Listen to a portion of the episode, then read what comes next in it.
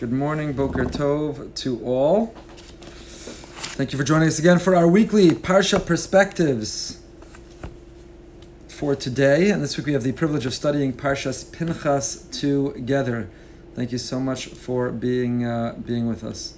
Just working out the technology here. Rabbis are now producers and directors and technology IT experts in addition to everything else we're expected to do. I want to thank our dear friends Becky and Avi Katz who are sponsoring the Parsha series for the year again. Can't thank them enough for their generosity and for their leadership and for their friendship. Uh, they're sponsoring in memory of Becky's father, Le'ilu Nishmas, David Menachem David Grossman, who was a very special man. I had the privilege of knowing him, someone who loved learning Torah, sharing his Torah thoughts, had a uh, insatiable thirst for knowledge and for Torah, and therefore it's a great privilege for me to be able to share Divrei Torah in his memory each and every week throughout this year. Thank you to the Becky and Avi, and thank you to the OU for continuing to share and uh, continuing to uh, support this class as well. This week you have the privilege of learning Parshas Pinchas. It appears in the ArtScroll Stone Chumash. If you have it in front of you, I hope you have the Mikros Gedolos, and you could follow inside. We got a ton to cover today page 876, 876 in the ArtScroll Stone Chumash. Again, you'll forgive me if I'm looking in multiple directions and trying to balance all of the uh, all the different perspectives and technologies as once. Parshas Pinchas, Vaydaber Hashem Moshe lemor Pinchas ben Elazar ben Aaron HaKohen, Heishives Chamasim al Bnei Yisrael bekanoas kenasi b'socham, velo chilisi as Bnei Yisrael bekinasi. Hashem said to Moshe, Pinchas, the son of Elazar, here we give his lineage, we give his whole background. What is he uh, submitting his shidduch resume? Pinchas is looking for a shidduch. He's got to give his whole background, where his siblings went to school, what their GPA, what what medicines they're on. What is it telling us? Everybody, everything. Pinchas ben Alazar ben Aaron Hakohen Yeshivas Chamasi. What is he being rewarded for? Because he turned away Hashem's anger from the Jewish people. Me'al b'nei Yisrael bikanoas kenasi b'socham. When he avenged God's vengeance among them. Hashem says, I didn't destroy the Jewish people out of my anger. I was tempted to, I wanted to, but velochilisi, I withstood, I withheld, I held back from doing it.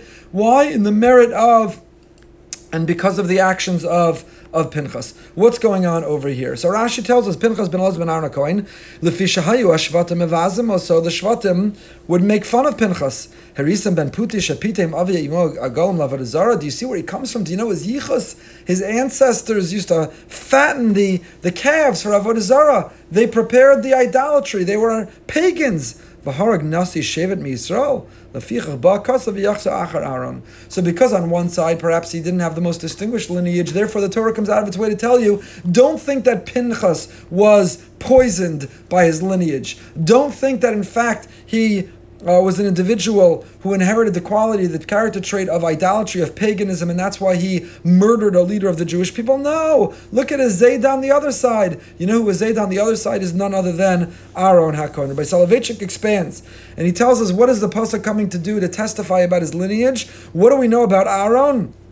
Aaron is Oiv Shalom Varodev Shalom. Aaron is a person who loves peace. He loves peace. He pursues peace. The Rambam in his commentary on the Perush Mishnayos and others explain what was his methodology. How did he achieve that peace? Two people were in a fight. How appropriate now as we're going, about to enter the three weeks, a time uh, defined by machlokas, divisiveness, and conflict. And how did Aaron achieve peace? He went to both sides and he said, "Do you know that the other really wants to make up with you. They want to reconcile. They just don't have the courage to come to you. And he went to the other side and said, Do you know that the other really wants to make up? They really want to reconcile. Each side was under the impression the other side was willing to initiate. And through that strategy, through that methodology, Aaron was a lover of peace. He made peace all day long. He was peaceful. He was calm, cool, collect, sweet, kind. He was kind. So some might mistakenly think that Pinchas's actions were inconsistent he was off the derech. His Zayda Aaron was a lover, pursuer of peace. And this Pinchas is a zealot. Bikanoas Kenasi is a murderer and a zealot, and he's violent. No, to dispel this fallacy, to offset this misconception, the Torah specifically testifies and records Pinchas ben Elazar ben Aaron HaKohen goes all the way back to Aaron. You're not called to the Torah by your father and your grandfather's name. You don't fill in the ksuba, your father and your grandfather's name. Why here do we have both Pinchas ben Elazar ben Aaron HaKohen? And says Rabbi Soloveitchik to dispel that misconception, the mistaken notion that Pinchas was off the derech of his Zayda. His Zayda's derech was peace, a pursuer of peace, a lover of peace, and so was Pinchas. How is this peace? Driving a spear through two human beings simultaneously, an act of zealotry and violence, is in fact of being a pursuer of peace? That's inheriting the quality of Vizeda of Aaron? And the answer is yes. You know, sometimes those who are cruel to the kind, those who are kind to the cruel end up cruel to the kind. Sometimes to pursue peace, you have to take drastic measures and take things into your own hands. It's not about being a pacifist. In fact, that's why he's rewarded ultimately with the bris shalom. The next pasuk tells us, "Sinanino sein lo brisi shalom." Kadosh Baruch Hu tells Moshe, "Announce lachein amor, pronounce that what? What's Pinchas's reward? It's very peculiar.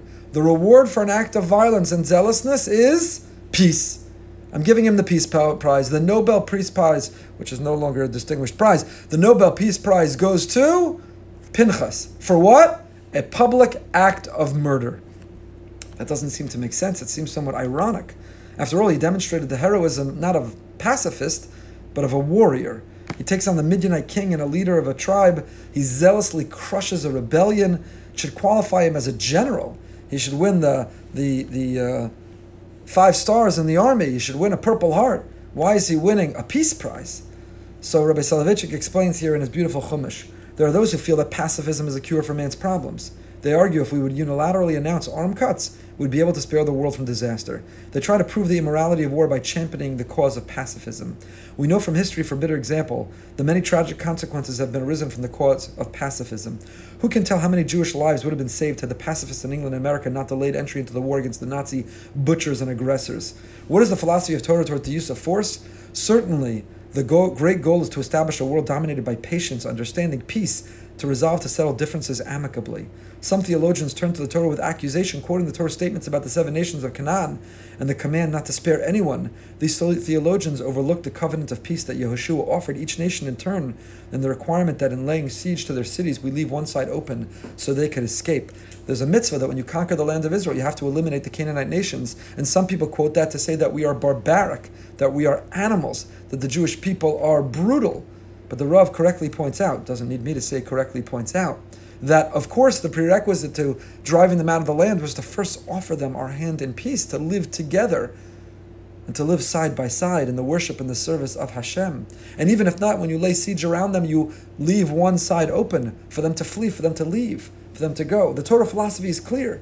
To gain anything precious, you have to be willing to make sacrifices. A businessman to earn money must first invest capital he already has. For a person to be able to enjoy time with his family, he must first give up from work and from making a living. For us to acquire peace, we must be ready to fight for it, to relinquish peace on a temporary basis in order to keep it in the long term.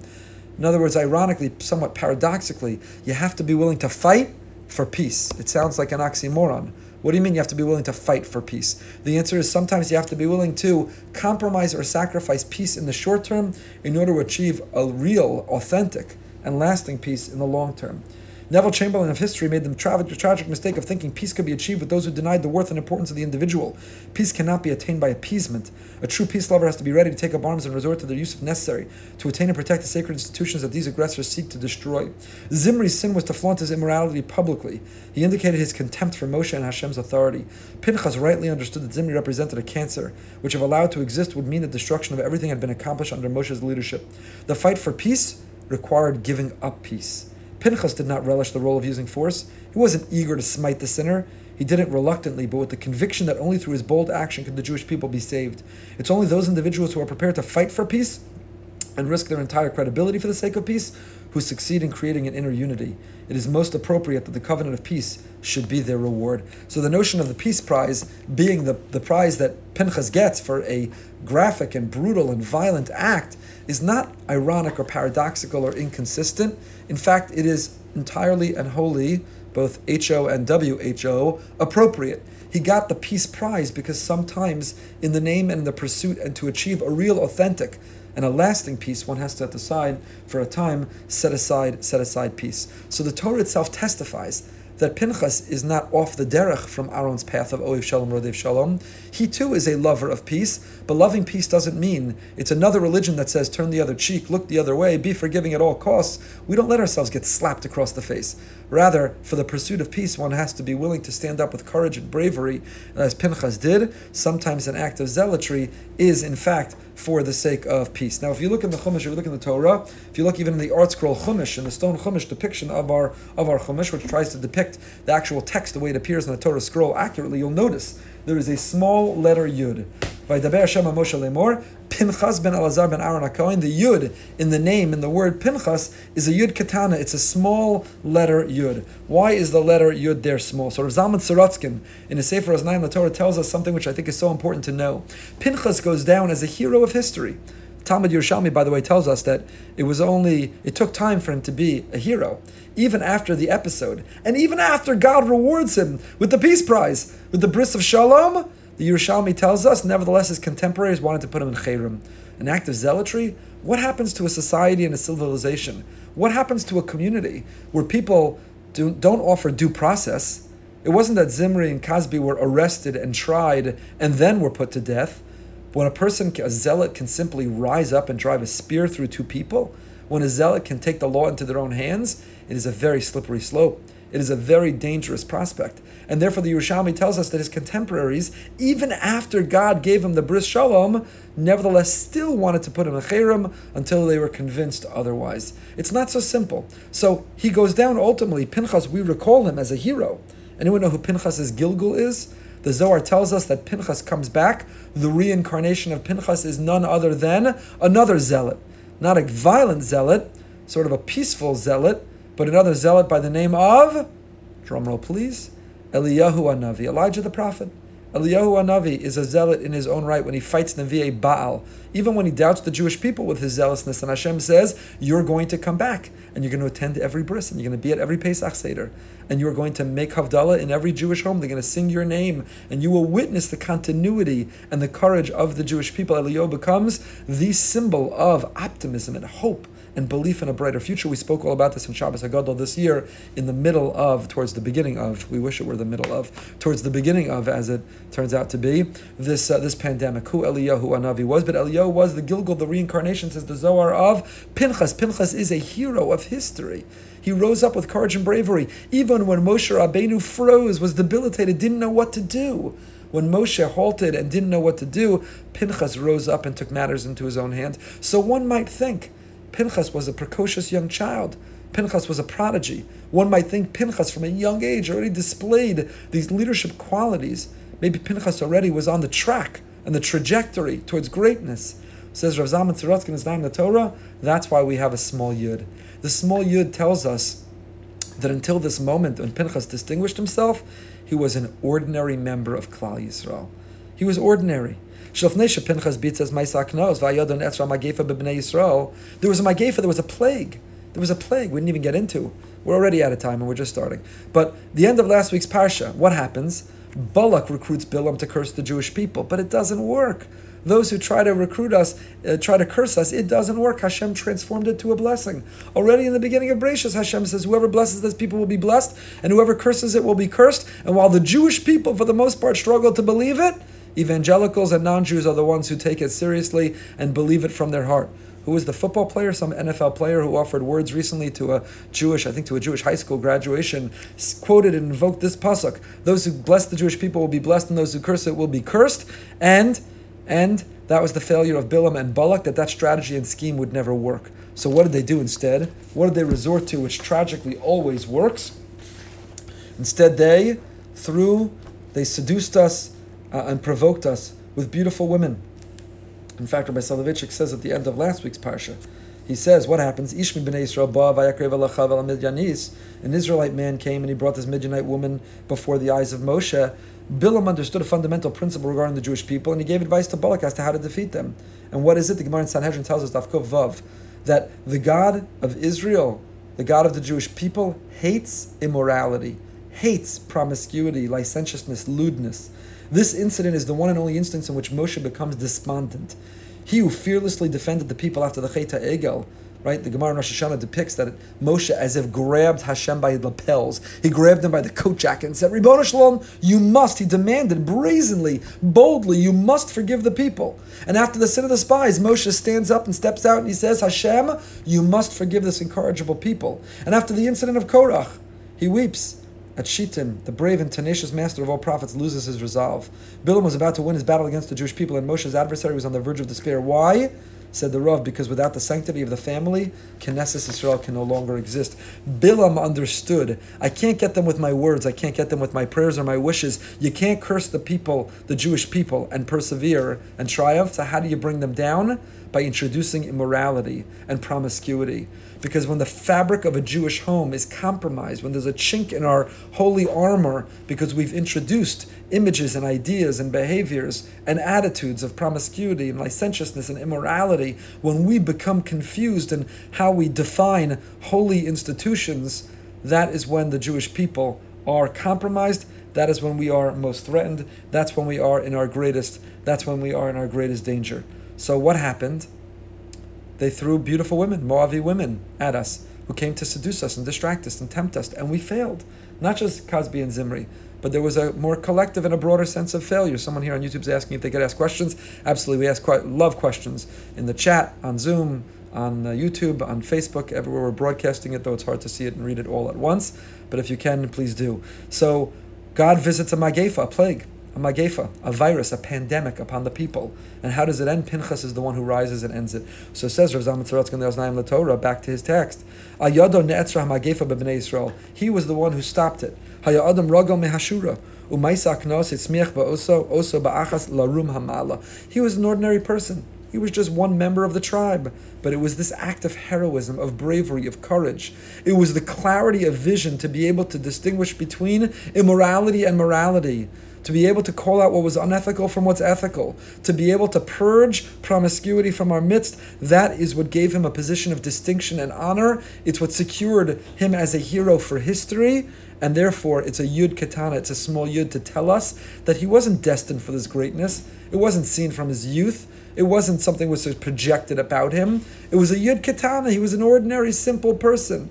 It was a small yud. And yet, he took that within him and he took that moment and he rose to greatness and therefore goes down in history with greatness because he took advantage of the moment. He lived the moment, and that is how he's recorded in, in history. Okay. Bekanoas kenasi b'socham. Bekanoas kenasi b'socham, the Pasuk said, again, page 876, still at the beginning of the parsha. Bekanoas kenasi. It's a very clumsy, it's a very awkward, it's a very difficult, uh, a difficult Pasuk. He's rewarded with the peace prize. Why? Because he avenged God's vengeance. And where did he do it? Bisocham, which is peculiar. Why does the Torah have to say bisocham? What does the word bisocham among them add? Again, to translate the pasuk, Pinchas, the son of Elazar, the son of Aaron a Cohen, has turned my anger away from the children of Israel by his zealously avenging me among them, so that I did not destroy the children of Israel because of my zeal. Bisocham. What is that word bisocham? Among them? Does it actually add? Does it actually add? I'm trying to see the chat. Does it actually add anything at all? What does the word bisocham among them add? So there are a few approaches I want to share with you to this question, which we derive timeless lessons for today, which is the theme of our parsha. The first comes from the first comes from Rav Yitzchak Vorka. Rav Yitzchak Vorka says the following: What does the word bisocham add? He says, "Afal pisha pinchas kine kenes Hashem tzvakos bechozos lo gava libo mimaaseu zeh v'lehichshav atzmo mikach la'adam gadol." What happens? A person has a heroic moment. They rise to the challenge of history, and in that moment they secure their distinction forever. What is the natural temptation? For it to inflate your ego, for a person to become arrogant, for a person to become arrogant is the natural uh, is the natural reaction. Do you know who I am? Everyone else froze. The great Moshe Rabbeinu froze. But I, I rose for the moment. I'm the one who acted. So one would have thought maybe it went to Pinchas's head. Maybe it went to Pinchas's head, and maybe he became arrogant. That says Rav Yitzchak Vorka, what the pasuk's telling us. Bikanoas kinasi, but Pinchas remained bisocham. He was part of the Amcha. He remained among Klal Yisrael. Even though it's true he acted heroically, he rose to the moment but he never forgot where he came from. He never saw himself as superior or greater or better than anyone else, and that's what the pasuk is telling us and testifying to us. Bisocham, he remained humble and modest. He wasn't an adam gadol. He didn't see himself as better than anyone else. He remained bisocham among them. The Heliganon Elimelech, the great Rav Elimelech of Lezhinsk, we led a trip to Poland several summers ago. We had a great tish Those who remember, I see some people on this who are with us in the great tish that we had in Lezhinsk at the kever, at the tzion, at the at the uh, grave of the of the Rebbe Rebbe Melech, the great Rebbe Melech of Lezhinsk. So he says the following. You know what it means, bisocham? Says the Rebbe Rebbe Melech, bisocham means this attribute, this quality, this capacity for courage and bravery. That when we look around and everyone else is frozen and doesn't know what to do, to step up and to stand out, to take the matter into our own hand, to defend, to defend the honor of Hashem, bisocham. He implanted it within each and every one of us. Pinchas put that in our DNA. He implanted that in our system. He gave us that capacity for Mesiris Nefesh, that willingness. You know, Chazal tell us that Pinchas was willing to die. says that Pinchas was willing to give his life to avenge God's honor in that moment. He was willing to be Moser Nefesh of the highest order. I don't mean Moser Nefesh to pay the high tuition, which is Mesiris Nefesh. I don't mean Moser Nefesh that he couldn't get the meat because he ran out of meat at a cheap price. I don't mean Moser Nefesh that the restaurants were closed. I mean he was willing to be Moser literally his Nefesh. He was willing to give his life all together to defend the honor of Klal Yisrael. And says the Rebbe Rebbe Melech, that's what it means, Bisocham. He implanted this comment, this he implanted this um, this attribute, this capacity, bisocham, within us, and we too can realize that among ourselves. As I state, the Rebbe Rebbe Eli Melech. I want to share with you a couple other opinions. Back to the Sefer Eish Tamid, beautiful Sefer by Rav Yisrael Meir Druk, great Rosh Yeshiva in Yerushalayim. Each week I've been taking a few insights from his beautiful Sefer. And here he has an essay on this topic, asked this question. What do you mean Bisocham? What does the word Bisocham add? So, so far we've seen Rav Yitzchak Vorka and we've seen the Rebbe Rebbe Melech. But he goes back to the Rishon, and we go back to the medieval commentaries. Rabbi Ovadia Sforno, Rabbi Ovadia Sforno, the great Italian exegete, says the following: The Sforno writes, "Quote: Bekanoes kenasi b'socham she'asa nikmasi le'enei le'enei kulam." כדי שבראוסם זה ולא ימחו, יכופר על אשר לא מיכו בפושים, ובזהי שרס חמאסי מעליהם. Says the Sforno, you know where he avenged God's honor? Do you know where he wiped out Kazbi and Zimri specifically, he did it bisocham. He did it intentionally and specifically and by design publicly. Why? Because the fact that the people would see someone so publicly stepping up and standing out and having the courage to avenge his blood would be an atonement. It would be a repair for their indifference, for their apathy, for their willingness to have allowed that promiscuity in public. You see, the Magefa, the plague, was visited upon them, not because every one of them engaged in the very act, but because even those who didn't engage in the act were indifferent from it.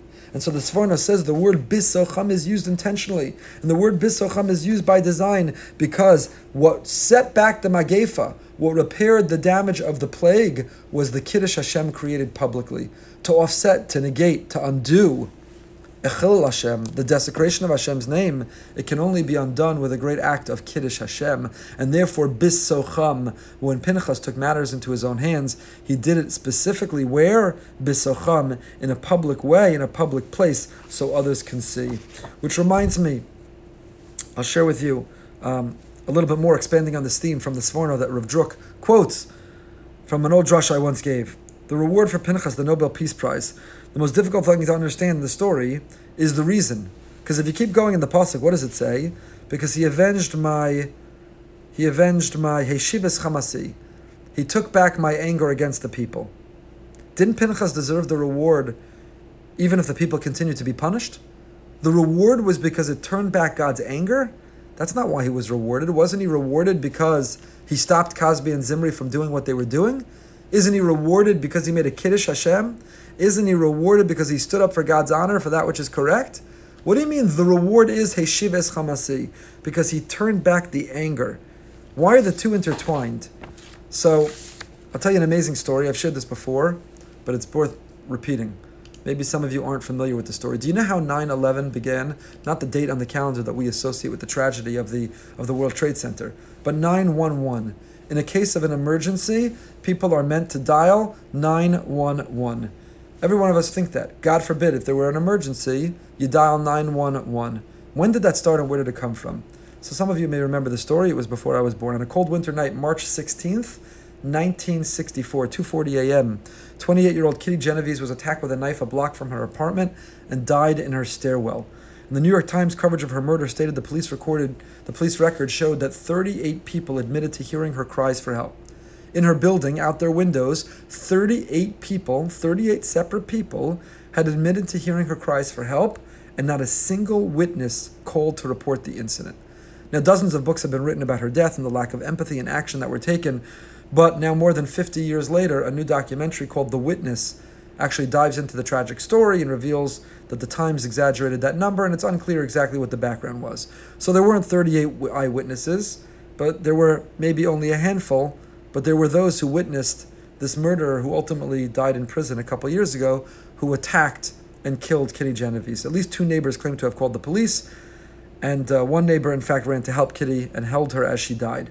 Whatever the exact number is doesn't really matter. The bottom line is that people heard her being attacked, and for the most part, did absolutely nothing. Her tragic death led to several positive things, as I alluded to. One of them was the adoption of the 911 emergency call system. In 1964, it was adopted as a result of that incident to make it easy for people and easy to remember. You dial 911, but it led to social scientists studying indifference and what leads to people who are passive and apathetic to that which is happening around them. And I'd like to suggest, although it turns out it's this Sforno, really, I'm expanding on the Sforno, that that is the story of Pinchas. The villains of the Pinchas story are not, in fact, Kazbi and Zimri, or they are not the main villains of the story. The main villain of the story is indifference. That two people acted out in public and nobody challenged them on it. A nation stood by and watched. Perhaps they were stunned, but they were also silent. Nobody protested. Nobody objected. Nobody said anything. And when telling the story, the Torah emphasizes that where did it take place? Kazbi and Zimri and their great act of, of immorality. Where did it take place? Le'enei kol Yisrael. It took place in front of everyone. They witnessed it, they saw it, and they did nothing about it. And the Jewish people are collectively punished not for the act of one or even a few, but because of their own failure to act. They watched and observed and they didn't object. They tolerated the intolerable and they created an attitude of indifference in which evil could propagate, evil could thrive. Pinchas's act of kanos, Pinchas's act of zealotry, when focused on Kazbi and Zimri, the two recipients of the spear, looks violent. It even looks barbaric or heinous. But from the perspective of a crowd of passive onlookers who were unable or were unwilling to act, Pinchas's stepping in was a brave act of heroism. His doing so was not graphic or barbaric, his doing so was an act of bravery to, in fact, restore peace. And that's why he's awarded the Bris Shalom the Peace Prize, because sometimes, as we saw from the Rav, the path to peace is not through indifference and looking away. The path to peace is through initiative and bold willingness to be intolerant of the intolerable. Pinchas is rewarded for relieving the people of their punishment. It wasn't the, the driver of his reward is not the Kiddush Hashem of stopping Kazbi and Zimri. What is the driver of the reward, says the Pasuk? Because Heshivas Chamasi, because you stopped the anger that I was putting on them. I'll just end this, this insight with a quote from the great Nobel laureate, the late uh, Holocaust survivor Elie Wiesel, who said, quote, Of course indifference can be tempting, more than that seductive. It's so much easier to look away from victims. It's so much easier to avoid such rude interruptions to our work, our dreams, our hopes. It is, after all, awkward, troublesome to be involved in another person's pain and despair. Yet, for the person who's indifferent, his or her neighbor are of no consequence, and therefore their lives are meaningless. Their hidden or even invisible anguish is of no interest. Indifference reduces the other to an abstraction. In a way, to be indifferent to that suffering is what makes the human being inhuman. Indifference is more dangerous than anger and hatred. Hatred. Elie Wiesel had witnessed the worst atrocities and he what he sees and what he blames is indifference. There will always be evil people and evil people who perpetrate evil. But what a label enables them to either succeed or fail are the people around them. Will they be indifferent and apathetic to them, or will they step up and make a difference? Is a question we have to ask in our lives in so many ways going on right now, whether it's fighting for racial equality and justice, and I don't mean the reactions that are pandering. I mean our willingness not to be indifferent to some of the ingrained biases, whether stepping up about calling out anti Semitism, even within some of those movements, and anti Semitism in general. What are we indifferent to, and what do we tolerate that's intolerable, and what does it say about us? Because it's not just the perpetrators of the wrong. When we are indifferent or apathetic to it, we become accomplices to those wrongs for which we too become liable. And that, I think, is some of the story of Pinchas that doesn't get emphasized enough. So that is all based on the Sforno. But Rav Druk continues, and he quotes next the Griz, the Brisker Rav, Rav Elvo. Who says Torah Hidgisha Pinchas Besocham, that the Torah emphasizes that Pinchas did his act where specifically Besocham among them Bifarhesia. Why? Kevin Shekam Mashayamutul Pinchas Larga Zimri Umidin Abol Aramas Kanaim Pogenbo Bidin Zenem Davke Mosa came Bifarhesia. What was the license Pinchas had to act this way? By what right did Pinchas have to, in fact, take matters into his own hand? What was his license to, to act so zealously? So the Torah, te- the Talmud testifies, the Gemara tells us that Haboal Aramis Kanaim Pogimbo, that the heter of kanos, of zealousness, is only if you do it bafarhesia, if only if you do it publicly. And therefore, the Torah had to testify, it was bisocham, to justify halachically the behavior and the act itself, that it took place bisocham. We see this in Parshas Emor as well, Rav Druk expands, when you see the whole source of the mitzvah of Kiddush Hashem. You know, we have a major mitzvah of Kiddush. We don't think of it as one of the Taryag, but it's a mitzvah. In fact, it's the way we recite Kiddush, uh, Kiddush, uh, Kedusha.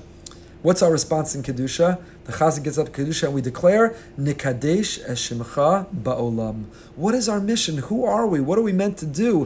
What is the difference we're made to make in the world? Nikadesh, Nikadesh Eshimcha Ba'olam. We are here in order to sanctify Hashem's name. Where? Bisocham, in Ba'olam.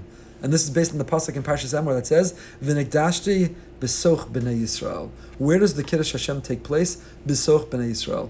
You know, when I act privately and alone, and I do something anonymously, it's wonderful. It's a beautiful, virtuous act. And it's wonderful and it should be celebrated and applauded, but it doesn't have the impact of Kiddush Hashem. In order to achieve Kiddush Hashem, the Negdashti, where? Besoch b'nei Yisrael. We declare in Kedusha, Nikadesh Hashemcha, where? Ba'olam, in the world. And therefore, this Kiddush Hashem too says the Griz took place where? Bisocham, among them. And it is specifically described as taking place where? It's specifically described as taking place among them. Among them. Um, okay. There's more interpretations on this, but we will be out of time, and I don't want to be out of time. I want to cover some other some cover some other areas. Okay. Pasuk Perachafei Pasuk Yud Aleph. We move on to Perachafei Pasuk Yud Aleph. We're still in the uh, ArtScroll Stone Chumash on page 876, and we're still on the second pasuk, making our way all the way. Hini lo as Brisi Shalom. Sorry, let's go to Pasuk Yud Dalad. V'shem Ish Yisrael Amukash Rukas Amidyan Zimri Ben Salunisi Beis Av L'Shimoni. Here the Torah now gives us the names. The Torah now identifies who these uh, villains were who carried out this and perpetrated this promiscuity in publicly. And what are their names? Zimri Ben Salu, who's Nasi Beis Av L'Shimoni, and the uh, Shem Yisrael Zimri Ben Salu, and the Shem Haisha, the woman's name, who seduced him, the seductress, the Midianite seductress, is Kazbi Bastur, Rosh Umoz Beis Av Hu. B'Midyan Hu. So why is it peculiar that the Torah gives us their identities here? Not because of Parshas Pinchas, but because of the end of Parshas Balak. At the end of the last week's Parsha, if you were paying attention, it tells us Ish Yisrael and Isha. There was a Jewish man and a woman. Very generic pronouns are offered, but not their names themselves. So, which is it? Are we protecting their identity or are we revealing their identity? Why at the end of Parshas Balak do we protect it? They're in the witness protection program, and here in the beginning of Parshas Pinchas, all of a sudden we are revealing their identity and we're naming names. Why the difference? So I call your attention to the Helig Ohr HaChaim Hakadosh, and why is it so significant? Because today is the Yurtzeit of the Ohr HaChaim. Rav Chaim Ibn Atar, who was a leading Rav in Morocco, ultimately, made his way to Eretz Yisrael and was buried there. The Ohr HaChaim Hakadosh Rav Chaim Ben Atar, and it's appropriate to learn his Torah, the greatest testimony the greatest testament to a Talmud Chacham, their Torah uh, outlives them. They achieve immortality through their Torah, and therefore we study his Torah today. So on Perak Chaf Hey, Pasuk Yudal, chapter 25, verse 14, the Ohr HaChaim HaKadosh is bothered by this question. Kasha mimanav shach im chafetz Hashem legalos hamochim hayalulazkirim b'shas maisa. If Hashem wants to reveal their identity, He should have done so when, when the episode took place for the event itself in last week's Parsha, where we first read about the event, it should have said their names. Vihine ish mibnei Yisrael, Shamay Amakom Haskiru, that was the place to say their name. Valomar, Vihine ish Zimri. And similarly, when we mentioned the seductress, the Midianite seductress, that was the place to say her name. Vim Torah And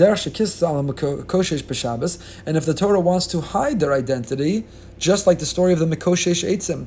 We read several weeks ago about the Mikoshesh Eitzim, which is connected to our Parsha, because the Gemara tells us, it's a Gemara in Shabbos, those learning the Daf Yomi recently came across it. Who is the Mikoshesh? We read recently, there was a Jew who went out and gathered wood on Shabbos, and Moshe Rabbeinu held him accountable, and he was given the death penalty, very severe, for having violated the laws of Shabbos, the Makoshesh. The Torah never tells us who he is, but the Gemara does.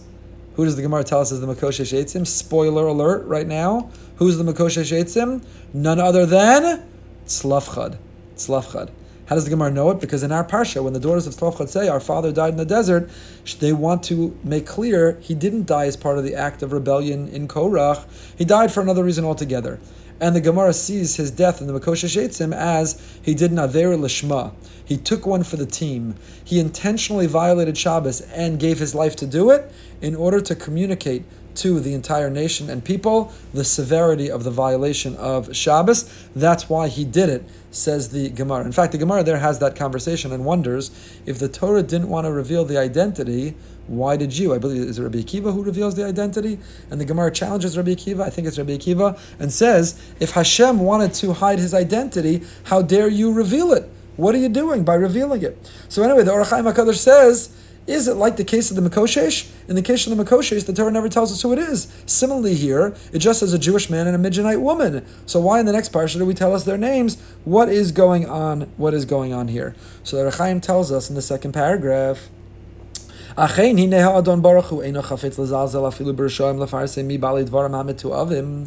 says an incredible principle of the Ribbon Shalom of the Almighty, which we should follow and emulate. He says Hashem does not want to denigrate. Hashem does not want to harm or hurt or injure even wicked people who deserve it. Even these wicked people who perpetrated an evil, who led to a plague, who desecrated Hashem's name so publicly, it was an affront. It was a direct challenge to Hashem, to His holiness, to His dignity.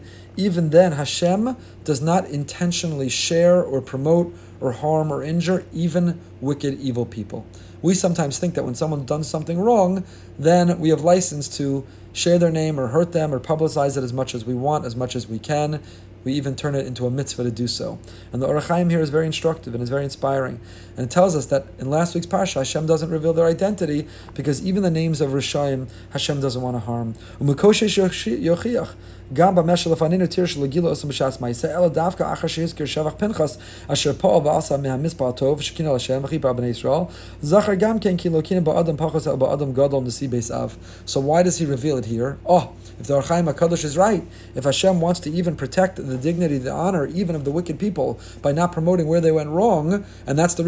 in last week's Parsha he conceals their identity, what happened to this week's Parsha? Why here does he share it or reveal it? So the Ohr HaChaim says, you know why? Because in last week's Parsha, it was about indicting them. Last week's Parsha was about acknowledging their mistake. There, Hashem protected their identity. But this week's Parsha is about rewarding Pinchas. This week's Parsha is about identifying and acknowledging Pinchas's greatness. So here, now that we're talking about Pinchas's greatness, it would diminish Pinchas to simply keep them anonymous. Why? Because maybe Pinchas took two low lives, two nobodies, two homeless people, and that's who he killed. So you need to know that no, the ones that Pinchas stood up with courage and conviction to confront were none other than a Nasi Beis Av. This was the leader, the head of a tribe. This was the daughter of a Midianite king. These were people of great power and great distinction. Here, revealing their identity is, in fact, part of the way that we honor and acknowledge Pinchas, and that's why in the last week's parsha we conceal it, and in this week's parsha we reveal it, and that is the insight of the Heliga Ohr HaChaim HaKadosh. The Slavchad. Torah goes on. Let's moving right along. Torah goes on tells us the story of Beno Slavchad. I identified with Slavchad for a long time because I had five daughters. My first five children were girls. So I felt like a modern day Slavchad for a little while. Then I had a sixth daughter. Then I felt like Slavchad's got nothing on me. Who's Slavchad? What's five daughters? And then Baruch Hashem, Bli Ayin Hara, I had my, my seventh, which was a son. So the Torah here moves on and tells us we have the census. We're skipping over the census and the story of Slavchad page what? 886. ArtScroll Stone Chumash, page 886, Perak Chaf Zion, chapter 20, chapter 27. Actually, let's go back one more comment. I'm sorry. Go back to Perak Chavav Pasuk Tes. 26, 9. Let's make one comment in the census. This is a fascinating comment. We know that a couple weeks ago we read the story of Korach, and Korach is one of the great villains of Jewish history. He's a great villain of our 40 years in the desert. Korach, Korach uh, started this uh, rebellion and challenged the authority of Moshe and of Aaron, and we know the ground opened up and swallowed up Korach and his followers. Dasan Va'aviram, Bnei Ruvain, and so on.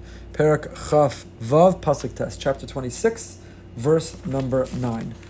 So here the Torah tells us in the context of the census, we've begun the census. Why is this a census?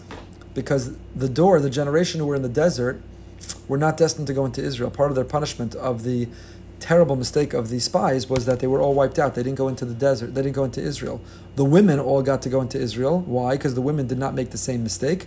The women got to go into Israel. The women, their righteousness, um, they did not participate in the Cheta Egel. They did not participate in either the also in the uh, in the uh, sin of the spies. They got to go in, but the generation of men were wiped out. This is a new generation, and therefore a census needed to be taken. In the context of this sentence, census, the pasuk tells us pasuk Tez verse nine the following.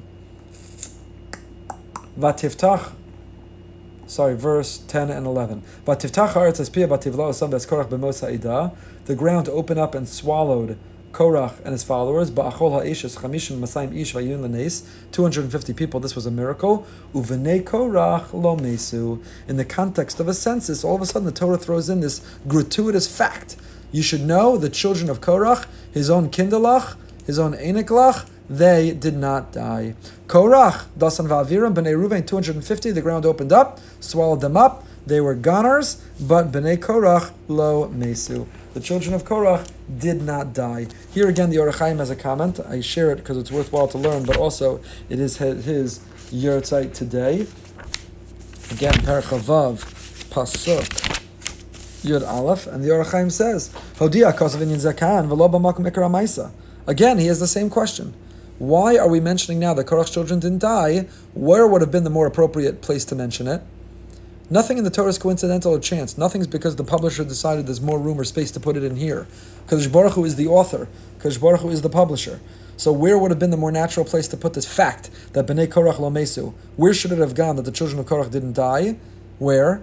You're all muted, so you can't answer me, and I'm just asking it over and over again. The answer I'll answer for you. The answer is, of course, in Parshas Korach in the story of Korach. And the whole narrative of Korach is the logical place to put in Ubnei Korach Lamesu, that the children of Korach didn't die.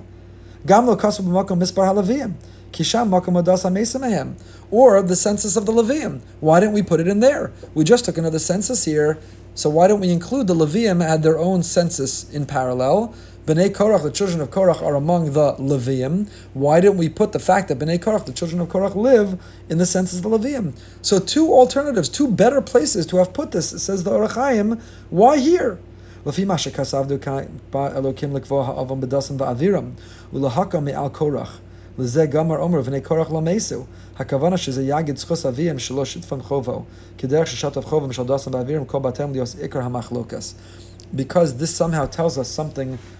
uh, positive about Korach. That even though Dasan Aviram got mixed into this whole episode, Korach did not pay it forward to his own children. Korach did not pass it on to them, and therefore they continued to live. They continued to live. The uh, Kilas the Steipler, also addresses this question. Listen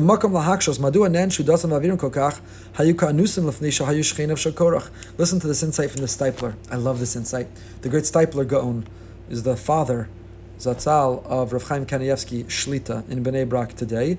The Steipler, the author of the Kilas Yankov, says the following. He says, Dasan va'aviram. Why don't you say that Dasan va'aviram, who are held so accountable, Dasan va'aviram, who also go down as villains of Jewish history, because they are accomplices and partners and they join the bandwagon of, of uh, rebelling against Moshe. Why don't we say they're anusim? They were, we should let them off the hook. Why? Shchein of Shakorach. They were neighbors with Korach. So Oila Rasha Oila Shcheno. You have a bad neighbor, and the neighbor can say, Come on, come over for a drink. Everybody's doing it. Try a smoke of this. Everybody's doing it. Listen to this Lashon Hara. Everybody's listening to it. Or the modern day application would be the neighbor says, Come over for lunch on Shabbos with no mask and sit two feet away from me. Everybody's doing it. Oila Rasha Oila Shcheno. So what would you say about the neighbor? Eh, let's let's be a little flexible. Let's be a little sympathetic. Because they had a bad neighbor. An evil neighbor was able to uh, compel them, persuade them. So if I were the, the lawyer, if I were defending Dasan Va'aviram, I'd come before the judge, the Almighty, and I'd say, look, Dasan Va'aviram didn't lead this rebellion. It wasn't their initiative. Dasan and Aviram, they're victims of Korach. Korach was this great orator, this great spokesperson, this charismatic leader, and let them off the hook. So therefore, that's why the Kilis Yankov says, that's why it tells us B'nai Korach Lamesu. Why? Because if B'nai Korach could have the spiritual fortitude, if the B'nai Korach could know that their father was doing what was wrong and not participate and partner in his rebellion, then kol shekain, all the more so a neighbor needs to know that just because your neighbor is doing the wrong thing, that doesn't let you off the hook. The Medrash tells us, B'nai Korach asu tshuva. The children of Korach did tshuva. B'nai Korach limdu Torah, where? B'nai Brak. Maybe that's why the Steipler gave this insight. Gemara tells us, B'nai Banav Shalhaman, sorry, limdu Torah b'nei Brak. So the, children of Korach, they did tshuva. They didn't go down, literally down. Get it? Get the pun? They didn't go down with Korach. That was good. They didn't go down with Korach. They didn't go down with Korach. Why? Because they had the moral compass. They had the spiritual fortitude to be able to see that what their father was doing was wrong and to withstand his his persuasiveness and his charisma. And that's the Steipler tells us the contrast here. Dasan va'aviram Korea eda shehitu amosh ve'aron ba'das korach va'tiftach haaretz es pia. It swallowed dasan va'aviram ubnei korach lamesu. Before you're going to jump in, the defense attorney, and before you're going to say, no, no, no, Dasan va'aviram, judge, let him off the hook. It's not their fault. They live next door to Korach. There was nothing they can do. Before you're going to jump in in the pasuk and say, "Come to the defense of Dasan Vaviram," you need to know Ubnei Korach lo mesu that if the children of Korach could do it, so could you. We who are exposed to all kinds of ideas and ideals on the internet and off of it, in the media and social media, among our neighbors, need to know that it's not an excuse. It's not a justification to say, "What could I do? This was my neighbor. I was got caught up in it." if Bnei Korach lo mesu, if the children of Korach could know, if children could know right from wrong, then we're capable of knowing right from wrong as well, and we're held accountable to stand up and to do it. Okay, now we move over to Benos Slavchad, which is where we were heading.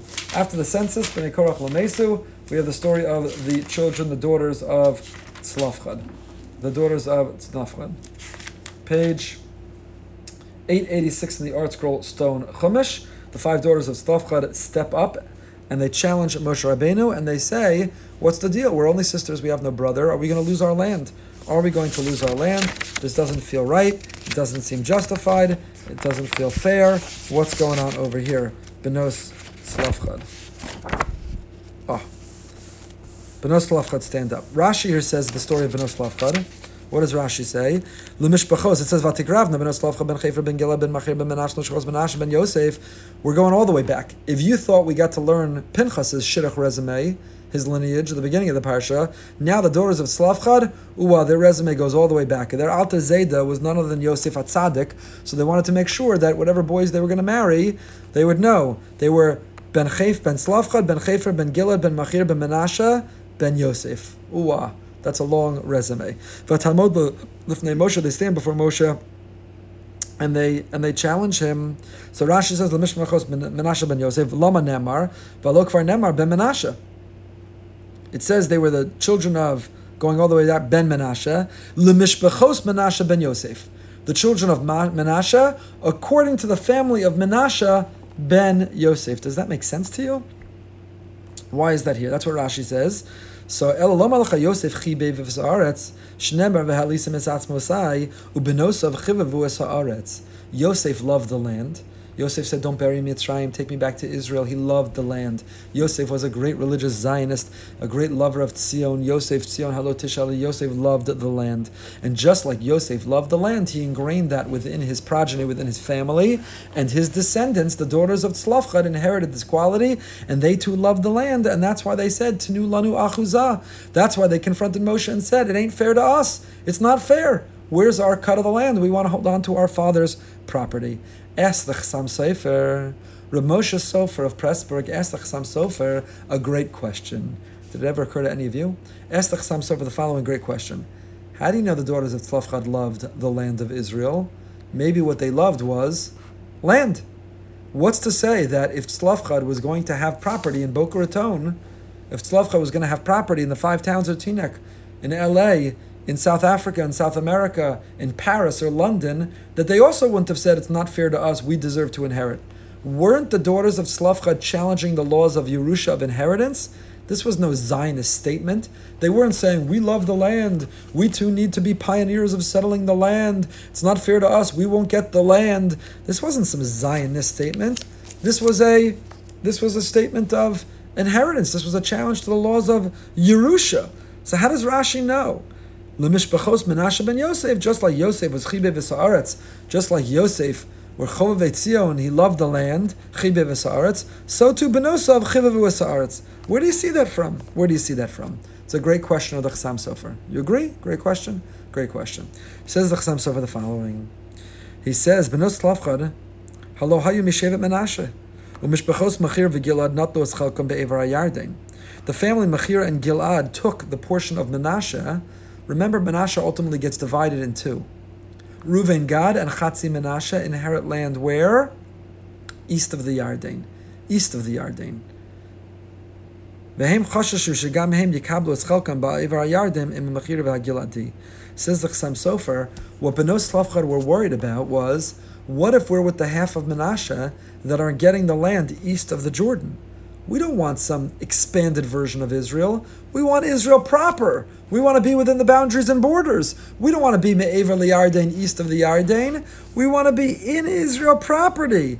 Al Kain Amr says the Chassam Sofer Shlo Yigar Hashem Avinu Mitoch Mishpachasenu Tahina Mishpachas HaChafri Shenotlu Me'ever HaYarden V'Hala.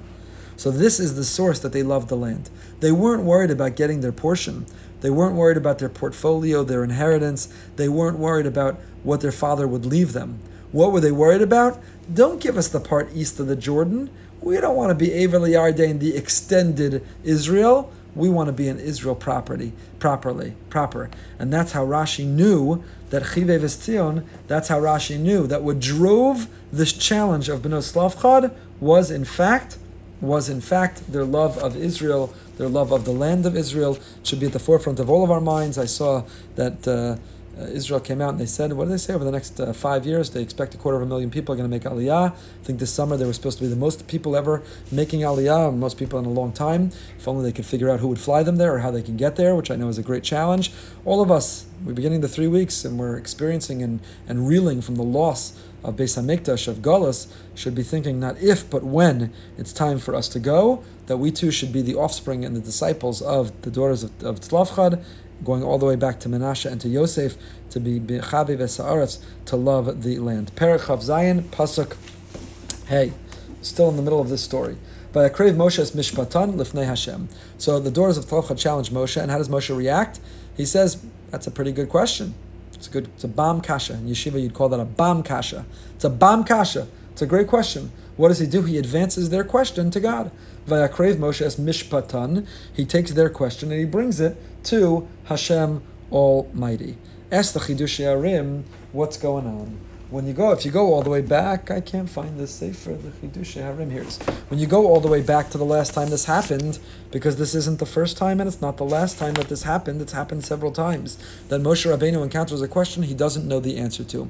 Rabbi Yehuda Copperman, the founder of Michlala, wrote a whole sefer, I think, about this, each time that Moshe didn't know the answer and how he reacted. So the Chidushei HaRim, Rabbi Yitzchak Meir of Ger, the Ger Rebbe wonders, that if you go back to the last time this happened, which was Pesach Sheni, Lama Nigara, Jews stood up and they said, It's not fair to us. We were deprived of being able to participate in the Korban because we were impure. It's not fair to us. The Torah there says, Amdu ve'eshma ma'itzav Hashem lachem. Moshe says, stand up and ask and let God respond. He took himself out of that equation. There, in the case of Pesach, he took himself out. And here, I'm sorry, there he said, Amdu let's stand up together and ask God what he has to say. So over here, he takes himself out altogether. But Akrave Moshe as Mishpatan Lefnei Hashem. He deposits it before he deposits it before God. So why here does he say God will answer you? And in the case of Pesach Sheni, he says, no, let's learn this together. Let's ask God together. Let's find out together when Moshe is stumbled, when Moshe doesn't know, why does sometimes he say, let's learn this together? And sometimes he says, I'll put this before God and God will answer you, as if he's not part of it. So says the Chidushei HaRim, because you have to look at what the claim of Bnei Slavchad. The claim of the daughters of Slavchad was, Avinu Meis Midbar, our father died in the desert. He wasn't among those who rebelled against you with the story of Korach. So therefore, Moshe Rabbeinu Dvar Hafach Lios Silik Atzma Legamrei. Moshe was worried, how can I be a judge to give them an answer? How can I, in an unbiased way, judge the situation? I just became biased. How was he biased? Because they testified about their father Tzlavchad, he was on your side. And all Moshe needed to hear was, he's on my side, that was enough to constitute a bias. That was enough to be a bribe. That was enough for Moshe to feel disqualified to adjudicate their question, to be able to come back with an answer. You see just how sensitive it is, how easy it is for us to become biased in a certain direction and not to be able to be objective in the conclusion about that question, so much so that Moshe recuses himself from answering only because they themselves testified that that our father was not part of the rebellion. We gave a uh, three or four shiurim uh, recently about bribery in uh, in Jewish law. We see it all the time. You bribe to get your grandson into the cheder. You bribe. We had the episode of the people recently who uh, the college uh, got their kids into the college, academic, athletic programs, and so on and so forth. Uh, the bribery in halacha, how sensitive it is, and how careful we have to we have to be. Okay. Um, we only have a few minutes left. I'm deciding where to go. Okay, Perach of Zion, Pasuk Tes Zayin. Chav Zayin, Tes Zayin, turn the page, page 888. Vaydaber Shema Moshe Lemor. The next section is Moshe asks for a successor. This really is worth our studying at length. We don't have the time for now, but this is a really worthwhile passage to be studying at length. Succession planning in Judaism. What do you look for in a succession? How do you do succession planning? The importance of succession planning is what this is all about. Hashem ruchos basar ish Moshe spoke to Hashem. He initiates the conversation of his own succession with Hashem. Moshe is a level five leader. Jim Collins, good to great. Moshe is a level five leader. That the cause is greater than himself. And therefore, how do you know when the cause is greater than yourself? When you are more concerned with its continuity than you are with your legacy, and you're looking to appoint that successor. So for Moshe Rabbeinu, the cause of Klal Yisrael is greater than his own legacy. And so he comes to Hashem and he says, Yivkod Hashem basar May Hashem, who's the God of the spirits of all flesh, appoint a man over the assembly. Find somebody who's going to lead over everybody. And what are the qualities? What are the qualifications that he is that he's looking for? So the pasuk tells us. Here are the qualities. Here's the criteria. If you're putting it out there, here's the job description to lead Klal Yisrael. He has to walk out before them and come in before them, take them out and bring them in, and lotia adas Hashem katzon asher ein lehem roa. Never let them be like a flock who's lacking a shepherd. That's what I'm looking for, says Moshe. So what is this language? Asher yetzei lifnehem. Along the list of criteria of qualifications, appoint a man who will go out before them and come in before them, who shall take them out and bring them in. What does it mean, Asher Yetzeh? Who will go out before them. So it's a beautiful sefer, Chinuch Malchusi ala Torah. It's a beautiful sefer, and in here he says the following about this clause. The Moshe Rabbeinu was saying, "Sheyimne isha la'ida sheyitzlef nehem, sheyimsor es nafsho im kol adam Yisrael." Will this leader be moser nefesh for every member of Klal Yisrael? Kach tzarich lios ha To be a machanech to be a parent, to be an educator, to be a rabbi, to be a leader is you have to be willing to be Moser Nefesh for the people. You have to be willing to be Moser your Nefesh for the people. The way I'd put it is the following this is what I look for in the people on our team, and this is what I try to demand of myself and those around me. Is this your calling, or is this a career? Is it a profession, or is it a calling? Do you say, I won't do it if I'm not paid, or I put in many, many hours, I'm not doing any more? Do you go above and beyond? Are you satisfied with the minimal or do you seek the maximum? Is it a career or is it a calling? What is it? What is it? And that's what Moshe Rabbeinu was telling Hashem. I need you to help me find somebody that's not their career. They're not doing it for the wrong reasons. They're doing it because it's their calling. They're willing to be moser nefesh. They're willing to compromise and risk and put themselves on the line. They're willing to do that for the Jewish people. It's what it's really. It is what it's really all about. Continuing. Hashem says, no problem. Moshe, I got your man. Succession done. You know who your man is? Take your man Yehoshua, your boy Yehoshua, the one who always stays after and cleans up the classroom, the one who drinks from your feet, the one who's thirsty for everything you have to say. He's your man Yehoshua. And you're going to put your hands over him. And. You're going to put your majesty on him so that everybody will listen to him. What does that mean? You're going to put your majesty on him so everybody will listen to him. We're running out of time, but bear with me a couple more minutes because it is it is worth it. You're going to put your majesty on him. So Rav Chaim Volozhiner, the great Rav Chaim Volozhiner says the following. Why does Canaan have to be there? What does the pasuk specifically say? He says, "Take Yeshua ben Nun, ish asher ruach bo." He's got a lot of ruach. You know, in camp we've got ruach. Yes, we do. We've got ruach. How about you? Yehoshua would win color war every year. He won the ruach contest. He is asher ruach bo. We have to define what that means. If we weren't out of time, I'd spend some time on this. Ish asher ruach bo. What does it mean? Yeshua is a, he's got ruach. Yes, he does. He's got ruach. How about you? Where are you supposed to put him in front of Elazar? Kol. And give him a command. And take your majesty, your glory, and put it on, on him. Says Rashi, Zokt Rashi, quoting the Gemara Baba Basra in Hay, Velo kol hodcha. Don't give him all your majesty, save some, but put your majesty on him. Zekenim sheba'osa ador amru, pnei Moshe kepnei Chama, pnei Yoshua kepnei Levana, oilo la'osa busha, oilo la'osa klima. So Rashi quotes the Gemara Chazal that the rabbis, the elders of that generation said, they watched this transition, they watched this succession, and they said, what? The face of Moshe is like the face of the sun, and the face of Yeshua is like the face of the moon. Why is it specifically Zkanim who observe this? Why is it the Zkanim who note this? So Rechaim Volozhiner, the great uh, primary student of the Vilna Gaon, Rechaim Volozhiner says, you know why it's Dafka the Zkanim, the older people? For the following reason. Because the younger people thought that, you know what, Moshe is not really greater than Yeshua. Moshe is at the end of his career. Yoshua is at the beginning of his career. Give Yoshua all those years, he'll end up as great as Moshe. You can't compare and contrast. It's not apples to apples. Moshe is at the end of his career, Yeshua is at the beginning of his career. So who was the only one who knew Moshe at the beginning of his career? Who can say no? Even at the beginning of his career, Moshe was categorically different and greater than Yoshua. That was the Zakanim. The Zakanim had the perspective of history of time. They know Moshe. They knew Moshe in his youth, and therefore they're able to accurately compare and contrast and to testify that the face of Moshe is like the face of the sun and the face of Yeshua is like the face of the moon. What does that mean? What is this comparison of the face of the sun, the face of the moon? What does that mean? So, so Rav explains, many explain this way, that what it means is the following. The sun is a primary source of light. The sun is a source of light. The sun is not greater than the moon because of its size. It's not that the comparison of greatness of the sun versus the moon is because of size. It's not the, the quantity, it's the quality. The sun is a originator, it is a source of light, and the moon is only a reflector of light. The moon mirrors or reflects the light, and the sun is the source of light. And that's what it means, Pnei Moshe, Pnei Cham, Pnei Yoshua, Pnei Levana, that Yehoshua, of course, was a great disciple, but he reflected back everything he learned from his teacher. Moshe introduced new things, and Yeshua reflected back the things that he had seen from his teacher. And Rabbi Soloveitchik added, that's what we say at a bris. We wish this child, Zeh Katan Gadol Yihiyeh. Right now he's a katan, he's simply reflecting his parents. Gadol Yihya, may he be an originator of light himself. And you see that from the sun and the moon. The sun is called the Mo'or HaGadol, and the moon is called the Mo'or HaKatan.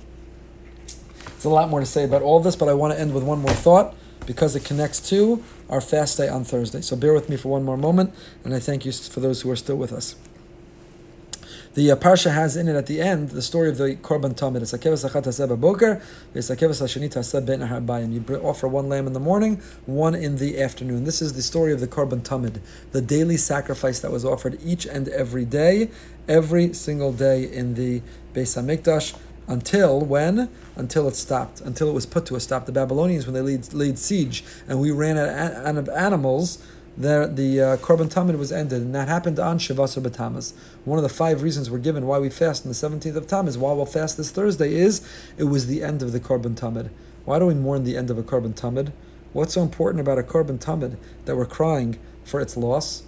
Because something that we took as part of our pattern, as part of our habit, as part of our ritual, namely the daily sacrifice, was put to an end when something, you know, one of the challenges of this pandemic, how many people who had certain habits, positive habits and lifestyles, which the pandemic deprived us of and, and put to an abrupt halt and stop, and it's devastating, it's painful. We offered that korban every morning, every night, weekday, Shabbos, Yom Kippur, it didn't matter. Cal Ripken Jr. record. We did it every single day, day in and day out, and the Babylonians laid siege, and we were no longer able to do it, and that was devastating, and it's one of the reasons we fast. But it's much more significant than that. We know that Ein Yaakov quotes a medrash, medrash nobody's found, but a medrash that says that the Jew, the rabbis got together to debate what is the most significant motto, what is the bumper sticker, what is the great statement of the Jewish people. And one of them proposed, I would give this to you dramatically, but we're out of time. One of them proposed it is the kamocha. What is the motto, the bumper sticker of the Jewish people? Love your neighbor as yourself. And the other said, no, it's Shema Yisrael Hashem Elokeinu Hashem Echad. It is a statement of Jewish unity. And the third stood up and said, no, it's Hasakeves Achad Taseh Boker, Hasakeves Achad Taseh Ben Abayim. The morning and the what are you talking about? That's the most important. They voted. Of course, undoubtedly, this con- conference was at the Homowack Hotel, and they voted. What is the motto, the bumper sticker? Maybe the Concord. What is the motto or bumper sticker of the Jewish people? And they voted is the korban tamid. That's the motto. That's the bumper sticker, and the answer is yes, because if we don't have consistency and constancy, if we are not reliable and dependable, if we're not willing to do it day in and day out, we have nothing. Judaism is not a casual relationship. It's not something we do when we feel like it.